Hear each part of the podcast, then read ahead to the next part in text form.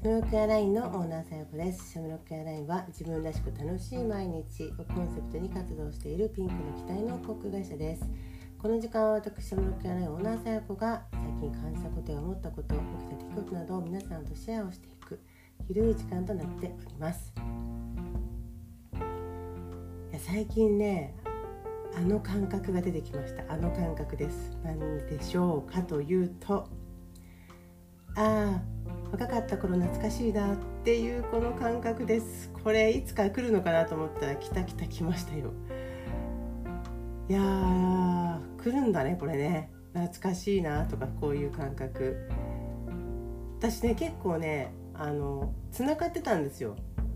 えー、過去と今が。どどういうことかというと結構その昔起きたことって例えば20代や30代で起きたことっていうのがどっちかっていうと今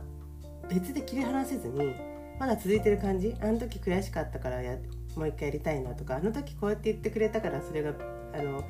えー、と今があるなとかってなんかそうそれはいいんですよ。その考えはあるんだけどなんかもう過去のこととして切り離せ切り離して考えるようになったんですよ。やっとなのかなこれやっと。この感覚って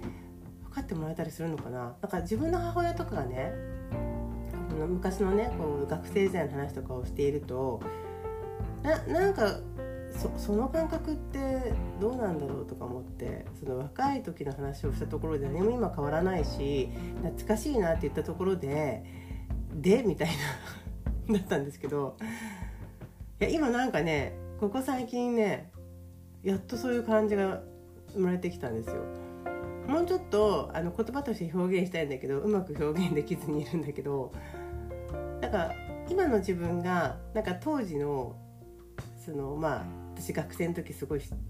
運動ばっかやってたのでバスケットボールやってたのでなんかそれ頑張ってた自分とかをあ頑張ってたねって認めてあげられたりとかね。あと仕事でもこう自分で夢をかけてたりとかしてねこういう仕事に就きたいんだでもうまくいかない夢が叶わないとかいう時も諦めないで頑張った頑張ろうみたいななんかそういう自分がいたんだけどそういう自分もすごくこう認めてあげられるっていうのかな。いや辛かったよねとかさなんかねあの苦しかったけど頑張ったねとかなんかそういう感覚なんですよ。私なんか過去を振り返るのが好きじゃなかったのであの時良かったねとかあの時こうしたねみたいなことを言うこと自体がなんかどうなんて思ってたんですけどなんかそれができるようになってきてこれはやっぱり年を重ねた結果なんですかね。なんかそれはそれで別物としてじゃあこれから自分はどうしていこうかなみたいな感じで考えられるようになったんですけどえっとだから生産できてなかったんだと思うんだよね。そう。えー、っとバスケットボールもね結局続けたかったんですけどあの腰を痛めてしまってね。でもドクターストップかりでやっぱり将来にかなり影響してくるということでこれ以上続けるのは無理だろうと。で続けたと続けたとしてもやっぱり怪我との戦いっていうか怪我怪我との付き合いというかだっていうこと分かっていたのでもう当時からひどかったのででまあそれでまあやめたんですけどねそのバスケットボールはね。でも多分そういうのもずっと引きずってたと思うんです結局のところ何十年経ってもね。であの、まあ、趣味としてやる程度には良かったかもしれないけどうーんまあそれからそうだな。辞めてから10年ぐらいは続きましたが、えー、それでもやっぱりもやもやしてたと思うんですよね。でももうやらなくなってね、うん、でそれでもどっかあったんでしょうね、うん、頭の片隅ね。あなんかこう生産しきれてない悔しいままっていうのがあったんでしょうね。だから一生懸命スポーツをやってる学生とかあのスポーツ選手を見てると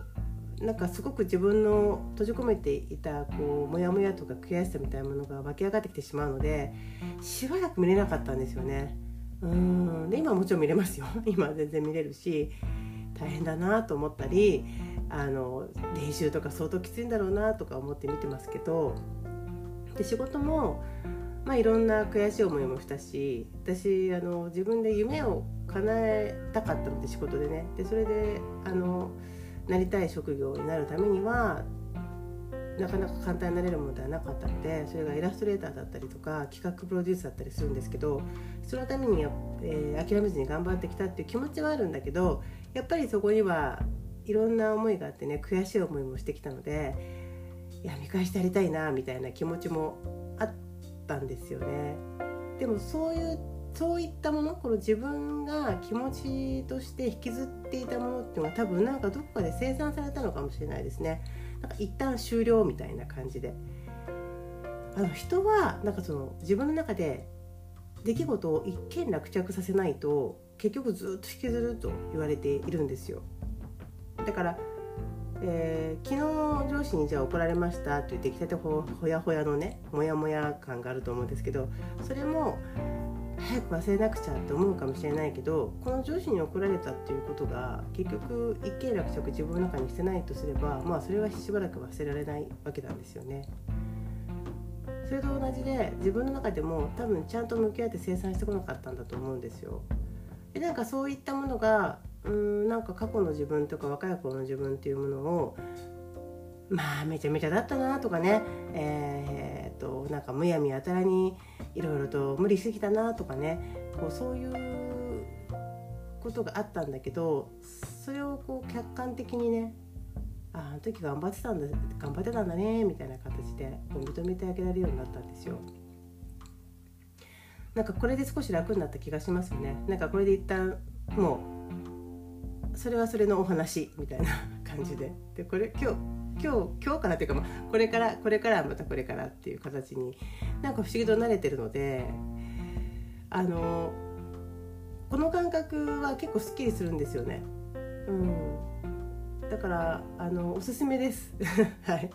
えー、過去何か生産できてないものっていうのをね生産するっていうのがおすすめです。でそれを、えー、っと私みたいにバーンってすっきりやめてもやめるっていうか、まあそのまあ、運動とかだったら、まあ、頑張ったねと終わりにしてもいいしやっぱりもう一回ちょっとあの、まあ、過去の忘れ物といいますかやっぱり中途半端にしてきたなと思ったらやりたいことがあったはずだってあれば今の形でね何かあの取り返しに行くっていうか忘れ物を取りに行くみたいなことがねあってもいいと思うんですよ。ああそういえば若い頃やりたかったことがあったのにそこを中途半端にしてきたなってでそれはそれでいっかって思えるのかまたはじゃあそれをもう一回今の自分が引き継いでね自分が思う形に変えていくというのもありだなって思いました。はい、自分の人生を、まあ、な大した長さじゃないですけど、まあ、細かいことね一個一個生産していくっていうのもなんか気持ちが楽になるなっていうことでシェアさせていただきました。はい、えー、それでは今日はこの辺で。では